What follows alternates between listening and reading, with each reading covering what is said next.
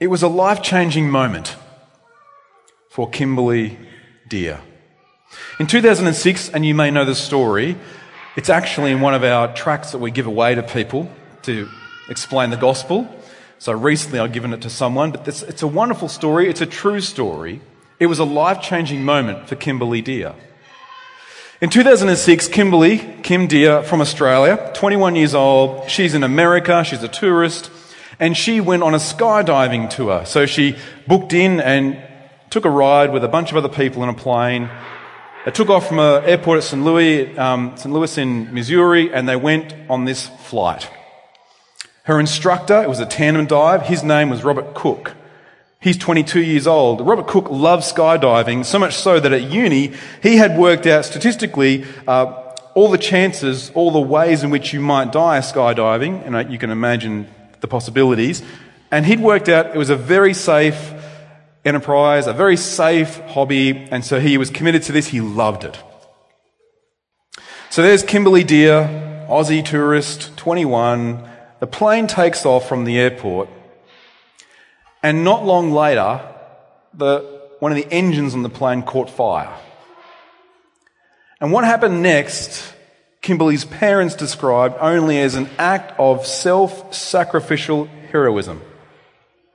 Because Robert Cook, then, as the, the, the engine's on fire, uh, gently grabs Kimberly, and they were going to be strapped together anyway, and he attaches himself to her, and then gets her to focus on him and not what's happening around and speaks calmly by saying the plane is going to crash. And what I want you to do is I want you to make sure that I take the impact. And so he snugly held onto her closely and calmly spoke into her ear, positioning her head next to his head so that her head would not move and wobble. And as they came 16 seconds later, hitting a power lines and a tree, and they ploughed into the ground. The impact of that crash was fully felt on Robert's body, and Kimberly survived. Robert Cook did not. He died in that crash along with five other people.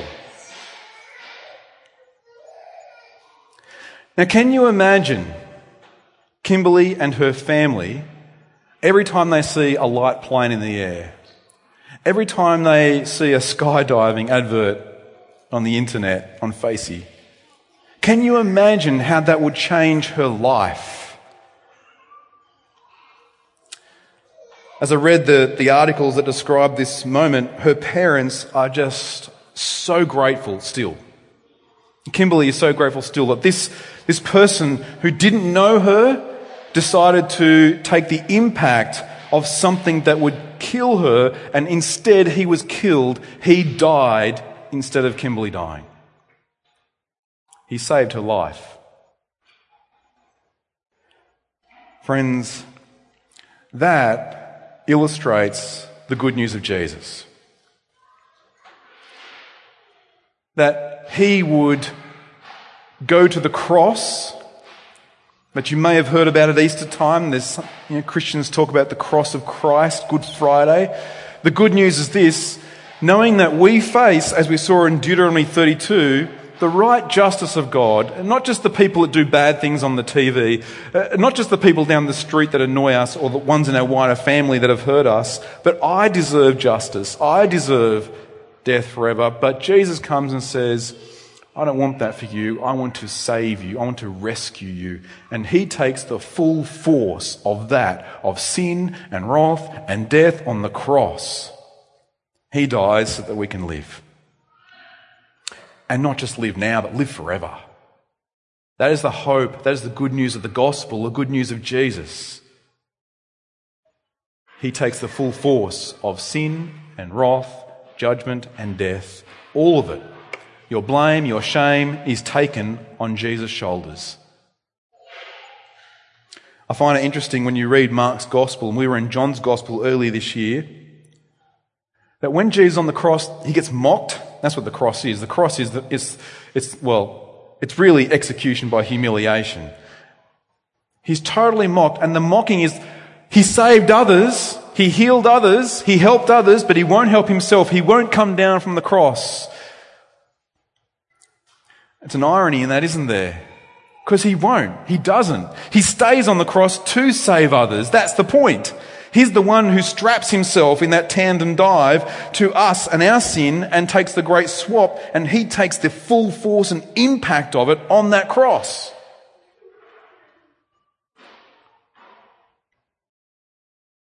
Now, why would I lead with that illustration? Why are we starting there? Because that is that kind of life changing moment Paul is writing to us, we need to make sure we're working what that means for us.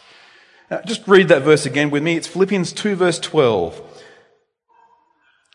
And he writes this with the context of all that's gone before, what Christ has done on the cross, that's just in the previous few words. He says this, verse 12, therefore, my beloved, in other words, friends, I love you so much. Church, I love you. I want you to hear this. People I love, as you've always obeyed, that is God, now, he says, so now, not only in my presence, because Paul loved this church he pastored, but much more in my absence. And here is the key action of the whole passage.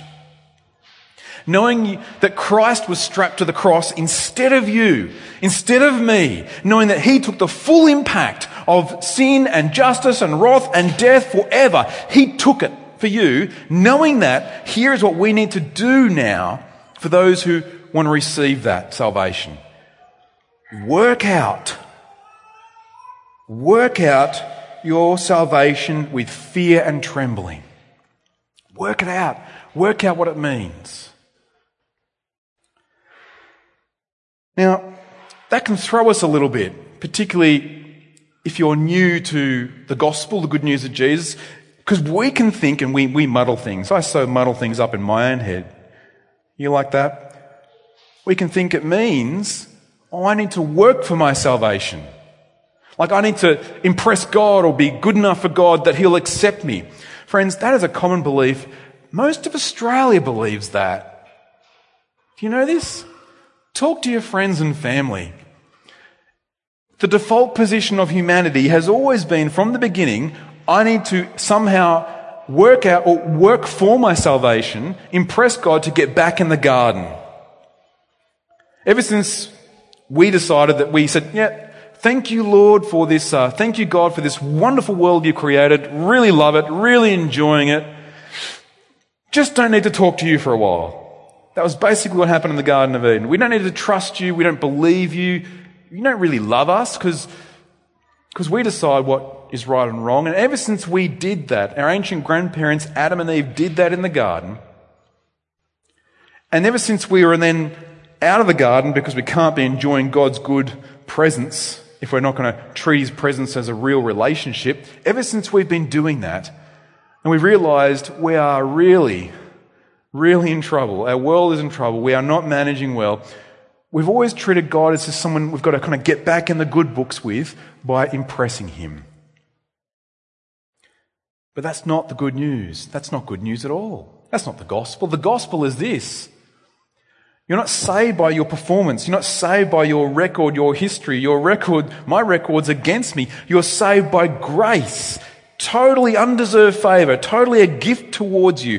That Jesus comes into our world to seek and save the lost, to love them and to die for them. That's the gospel. So when we read this verse, we muddy it up. We muck it up by saying, oh, I've got to work for my salvation. That's why we need to read it again carefully. It's why we need to have our Bibles with us. Um, work out your salvation with fear and trembling. In other words, friends, work out what it means to be saved. Like Kimberly Dear, who would from now on reflect every time she hears a light plane, she would go, I got saved that day. So that every time you think of Jesus, you're not thinking of the God you had to impress, you're thinking of the God who came to, to come for you, to love you, as unimpressive as I am. Work out, that's significant. That's wonderful. That's actually amazing. Work out the significance of your salvation. And do it, Paul writes, with fear and trembling. Again, another couple of words that could throw us. I, thought I wasn't supposed to fear God, but, but The context of that's important, of course, too. That phrase, fear and trembling, is used in, in the New Testament a few times. You can go to, um, to 2 Corinthians uh, chapter 7, verse 15. And, and we see Paul uses it there. We see he says about Titus visiting the church at Corinth. Um, we read this in 2 Corinthians 7.15. His affection for you is even greater. He, that is Titus, remembers the obedience of you all, how you received him with fear and trembling. Now, it can't mean that they were scared of Titus. Ah, it's Titus! Ah! Without nightmares. No, it, it's not that. It can't mean. You look at the context, words have meaning in context. We say this all the time here at church, don't we? Like if you were to go to a youth group right? And then go home and your grandma's there having a cup of tea, and grandma says, Hello, dear, how was youth group? I'm not trying to um, caricature grandmas everywhere. Maybe your grandma has got a cool voice. Oh, that's my grandma voice. But grandma says, How was youth group? And you say, Oh, it was wicked. She goes, What? It was wicked? Words have meaning in context. You know what you mean by wicked, and she needs to understand the context of what you mean by that word. Fear and trembling has a context in the Bible.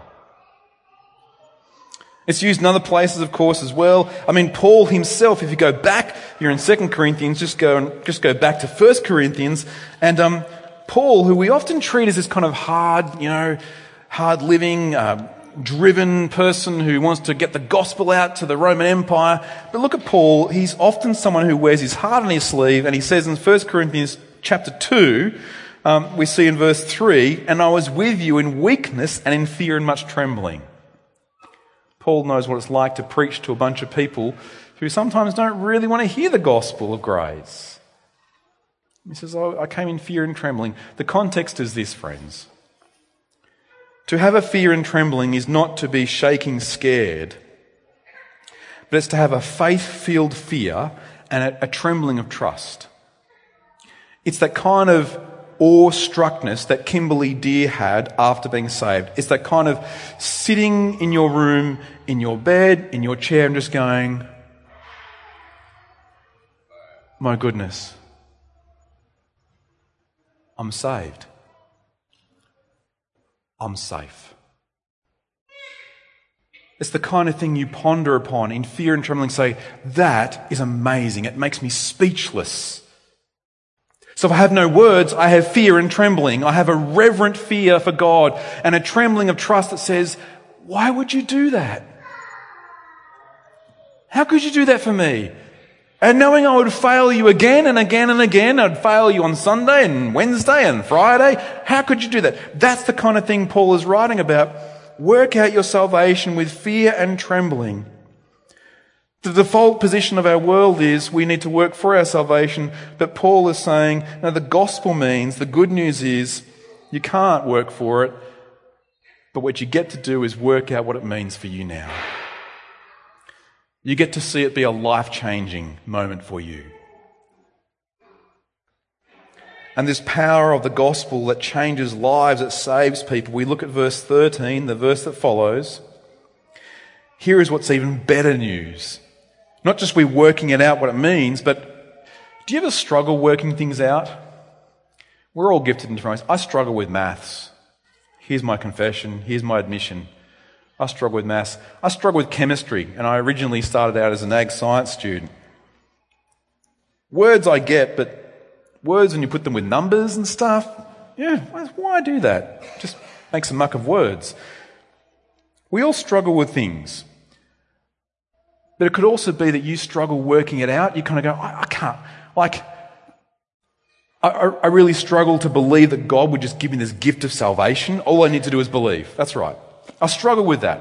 You might struggle with grace. You might struggle with this so much you think, I can't. I, I just, I can't do. Here's the good news. Verse 13. Love this. Check it out. As you work out your salvation with fear and trembling, get this. Verse 13. For it is God who works in you both to will and to work for his good pleasure. God is the one who's actually working in you by his Spirit so you can work it out. What I love here is the Greek word for this is energon. The word works, it's energon. You never believe what word we get from that, it's energy. God is the energizer. He's the original energizer. He is energizing. He's working in you. So as you're sitting here thinking, okay, Jesus took the full force and impact of sin and death on the cross for me, as I try and work that out and I struggle with that, what hope have I got? What help have I got? Because I'm a real struggler on many things. But get this, God is going to work right now. He's working by His Spirit. It is God's Spirit who breathed these words onto the page. It is God who wants to, He's pleased to, His pleasure is this for you to understand this, for you to believe it. Because that's all you've got to do in the end, friends, is believe it. You can't work for it, you can't earn it, you can't pay it back, you can't be good enough for it. In fact, the prerequisite for coming to God is not that you're good, but that you're bad. It's the people who think they're good and they're better than others. They're the ones that Jesus really rails against. They're the ones Jesus got a problem with. But Jesus got no problem coming towards the people that are bad and messed up and with all sorts of baggage and shame and guilt. He comes towards them and says, I love you. I've done everything for you. You still struggle? I'm going to keep doing things for you. It's from grace from beginning to end. And here he is helping us. And as he does that, I want you to notice something significant about his grace to us. God gives grace to us in his word. We, we talk about the three habits of grace, the three evidences of grace in our lives. The first grace is, of course, Jesus saves us, and we know this from his word. We get to hear his voice. The second evidence of grace is the second habit of grace is we get to enjoy is we have his ear in prayer. And the third one is we get to belong to his body the church. So I want you to notice this on that third evidence of grace, that third part of God's grace. All the words here, all the action words, the verbs, all those sorts of words, all of them are plural in form. This is not an individual project. Being saved and working it out is not just a me and my own little square box of life, doing my life over here, being groovy and everything, and doesn't relate to how anyone else is going. No, this is actually for us to work out as a church. And that makes sense, doesn't it? I think when you take a person out of relationships, like a church, for example, take a person out of a group, out of relationships, and we actually don't grow. Our growth is stunted as a person. Think about this. If you're going to grow in relationships, you're going to grow as a person, and humans are made for relationships, like we saw in the garden. If you're going to grow, you need other people to grow around. There's a few fundamental ways that works. How do you grow in love of serving others? You're kind of going to be, need to be around others, aren't you? If you're going to grow in love, a great way to grow in love is to have other people that you need to love. Now, sometimes we say, but I don't like them. Churches are full of people that we wouldn't normally hang out with. We normally don't enjoy each other's hobbies in every way and don't normally like the people. But Jesus saves and gathers us, so even people we might not necessarily like, we come together, and that's how I learn to love. If you never have to exercise your love muscle of your heart for loving someone else, you won't grow. Your heart won't grow in love. Which also means um, growing together as a church and working at our salvation has implications for a body like us, for a people like us, because it means we also grow in things like forgiving one another. Why is that helpful? Why do we grow in forgiving one another? Because, friends, what is the gospel about? What is the good news of Jesus? It's about forgiveness.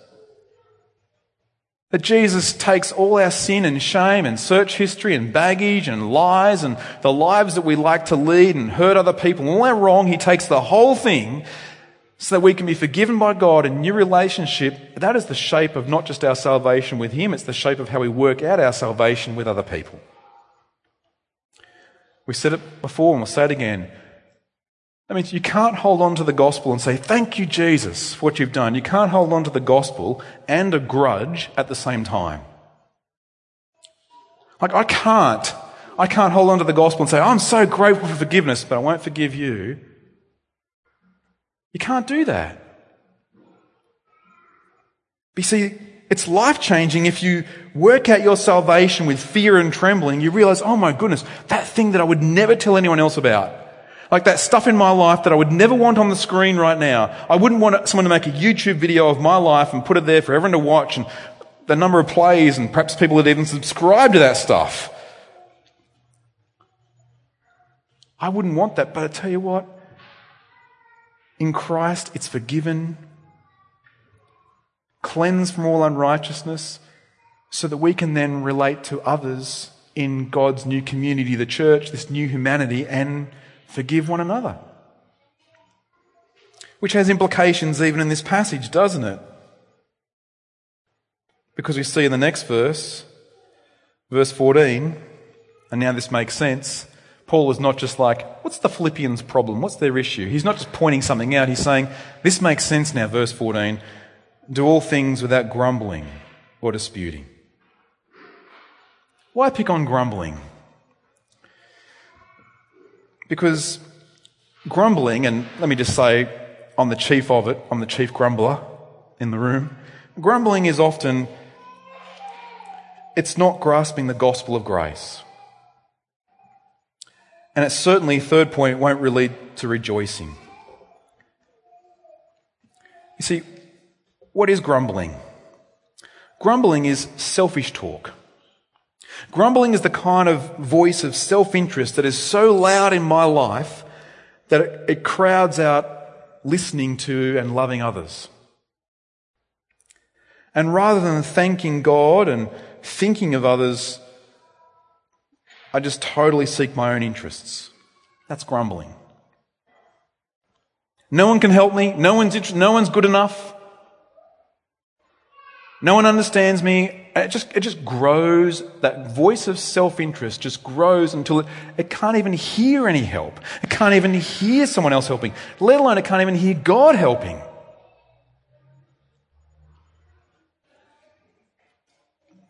Now, why does Paul pick up grumbling and use it here about God's people? I want you to follow this because this is why we read Deuteronomy 32. We always have a cross reference reading of the Old Testament that connects to our passage. In Deuteronomy 32, we saw something about God's people. But I want you to see this. God's people, verse 15 in Philippians, God's people were supposed to be this. God's people, Israel, Old Testament people, God's New Testament people, that you may be blameless and innocent children of God. We saw in Deuteronomy 32, God takes this, this, this people and he says to this ragtag bunch of people that grumbled the whole way out of Egypt, as they're saved out of Egypt, they grumbled the whole way into the promised land, and they grumbled the whole way in. They wanted a king. They didn't want God to be king. They wanted their own king. And then they go through all this stuff, and God gives them grace upon grace upon grace, and they grumble and grumble and grumble, and God keeps saying, you know what? You're my children, and I love you as ungrateful and grumbling as you, are. I just love you. And he just gives them grace upon grace upon grace. But you know what happens, of course, to that people? We saw it in the kids' talk. We saw it in Deuteronomy 32. They don't want God's grace. They even grumble against God's grace.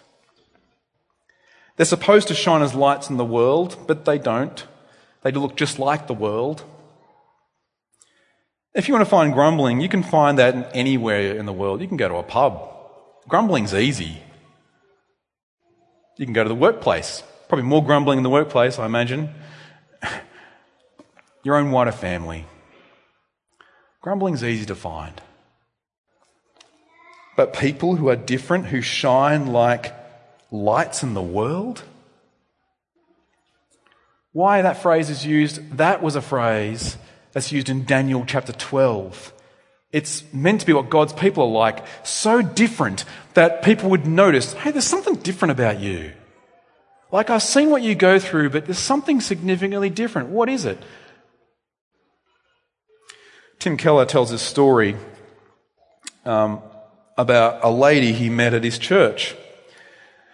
And he says, I, I, I don't know you. You're new here. Yeah, yeah. She's new. You know, how did you come to get here? And she said, Well, let me tell you a story. And I'm mindful of the clock. I don't want to keep us too long. But I love this story. She says, I work at a, a pretty uh, important marketing firm in New York, and I was, I was really new there. My, I, was, I sort of started on probation and an intern type thing. I started there, and I'm in this, this level, this floor, where my boss, he's in a glass kind of office you can see in, and here I am, all the rest of the plebs. And I'm working there, and I was given a project to work upon, and I worked on this project, and I made a massive mistake. And it cost the company millions of dollars. It was a mistake. I just, I mis, um, mistook something for something else, and uh, my little mistake cost the company millions of dollars. And as soon as I knew that, and I saw the, the kind of the internal email threads happening, where's, how's this happen, etc., trying to find the, the blame, I started packing at my desk. And my boss comes out of the office, and uh, as he's coming out of the office, the heads from upstairs have come down through the lift, and they've met him, and they go into his glass office. So I packed up my box and got ready to leave. And then after a while, they had their meeting and they left the glass office, and my boss comes out and says, What are you doing? I said, I'm packing up and going home. And the boss says, No, you're not. I want you to reset your desk up and I want you to continue on this next project.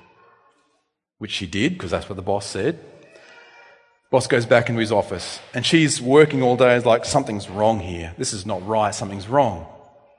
So she, she goes and uh, excuse me, I just, um, I can't put, but notice, like, uh, you know and I know I cost this company millions of dollars and why am I still working here? And he said, it's just fine, it's fine. Let's go back to work. It's fine. So she goes back to work. At the end of the day, nah, I'm sorry, I'm sorry. I really need to know. There's something strange has happened here. I cost, I should be gone now. You know, uh, it was me making the decision I should be gone. What happened here? And she persisted. And he says, all right, uh, come in, close the door, and everyone else is looking because they can see through the glass office. And he says, Sit, take a seat. He says, I want to explain something to you. He says, um, I'm a Christian. Uh, which, which, means for me, um, I know uh, what Jesus has done for me. I know that when I made a monumental mistake in my life, and my life is full of monumental mistakes, He forgives them, He clears them, and He gives me a new relationship with God. Which means now for me, uh, I'm a boss of this floor. It means now for me, I do my best to absorb other people's mistakes. Now, yes, I lost a lot of capital, a lot of relational trust capital with my bosses upstairs, but they can't get rid of me that easily. They can get rid of you, it doesn't matter to them. They can't get rid of me, but I wanted to absorb that for you. And so I told them it was my fault. And she said, where do you go to church? Can you imagine if we worked out our salvation with fear and trembling like that and then related to people like that? How much we would shine differently in our region of Bendigo and beyond? Can you imagine? You can't write an evangelistic course like that. Can, this is just the gospel actually is a life changing moment. And if we work out that and grasp onto that and get that, or we would just do less than just grumble. We would shine as lights in the dark sky. God's Old Testament people grumbled their way out of salvation. That was how they worked it out. May that not be us. Let us grasp onto the grace given to us in Christ and so share in that family likeness of being children of God like Jesus. Because when you think about Jesus, when you look to Jesus, like Kimberly Bell looked to the light plane and thought of Robert Cook, when you think of Jesus, think of this. Jesus does all things without grumbling. Do you know that? Do you know Jesus doesn't look at you and your failures today and tomorrow and go, oh, he doesn't roll his eyes. He doesn't go, I'm just done with this. I'm done with this person. I'm done with these people. Jesus doesn't do that. He comes towards you out of love. Jesus is blameless and innocent when I'm not. He's the original child of God. I don't deserve that inheritance, but He gives it to you.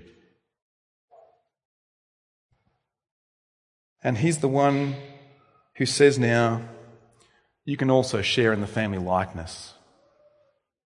Come and be a child of God today. For us as a church, I think it means two things to finish with before we pray. Paul writes here, we see in verse 16, holding fast the word of life. You might be wondering, okay, this is great for today, but how do I keep working out my salvation with that kind of fear and trembling? Well, Paul's got a great tip. Keep reading it, friends. Life is so busy and full, it fills my head with all sorts of stuff.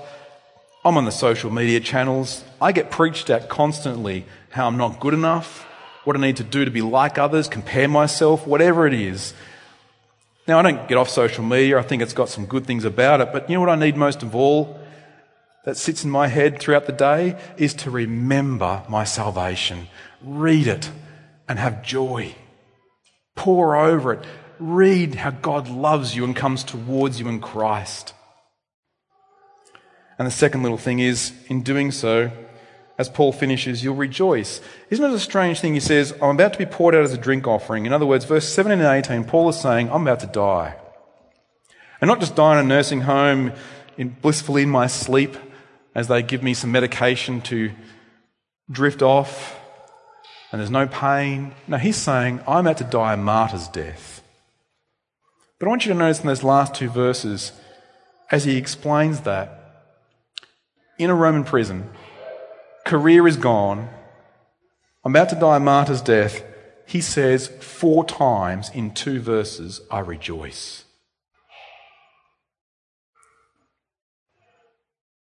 Hold fast to the word, rejoice.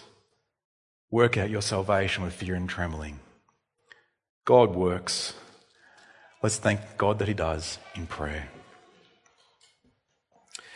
Our gracious God and Father, for some of us, we perhaps have lost our joy. It might be we've experienced that drift of faith. We've had a faith drift. We, perhaps we've been trying to work for our salvation. We, like your people in the Old Testament, we've tried to find meaning in other things. We've lived for other gods, other idols, other things our heart sets their affections upon. Father, thank you. We have forgiveness. We have new relationship. We have this new humanity as the church. And now help us to hold on to Jesus, knowing that as we drifted, He came towards us, knowing that He's always holding on to us, that He's working it out in and through us. Father, we pray that we would, now with that faithful fear and that trembling of trust, live lives that are changed, changed by Jesus, that we would worship Him, trust Him. We pray in Jesus' name. Amen.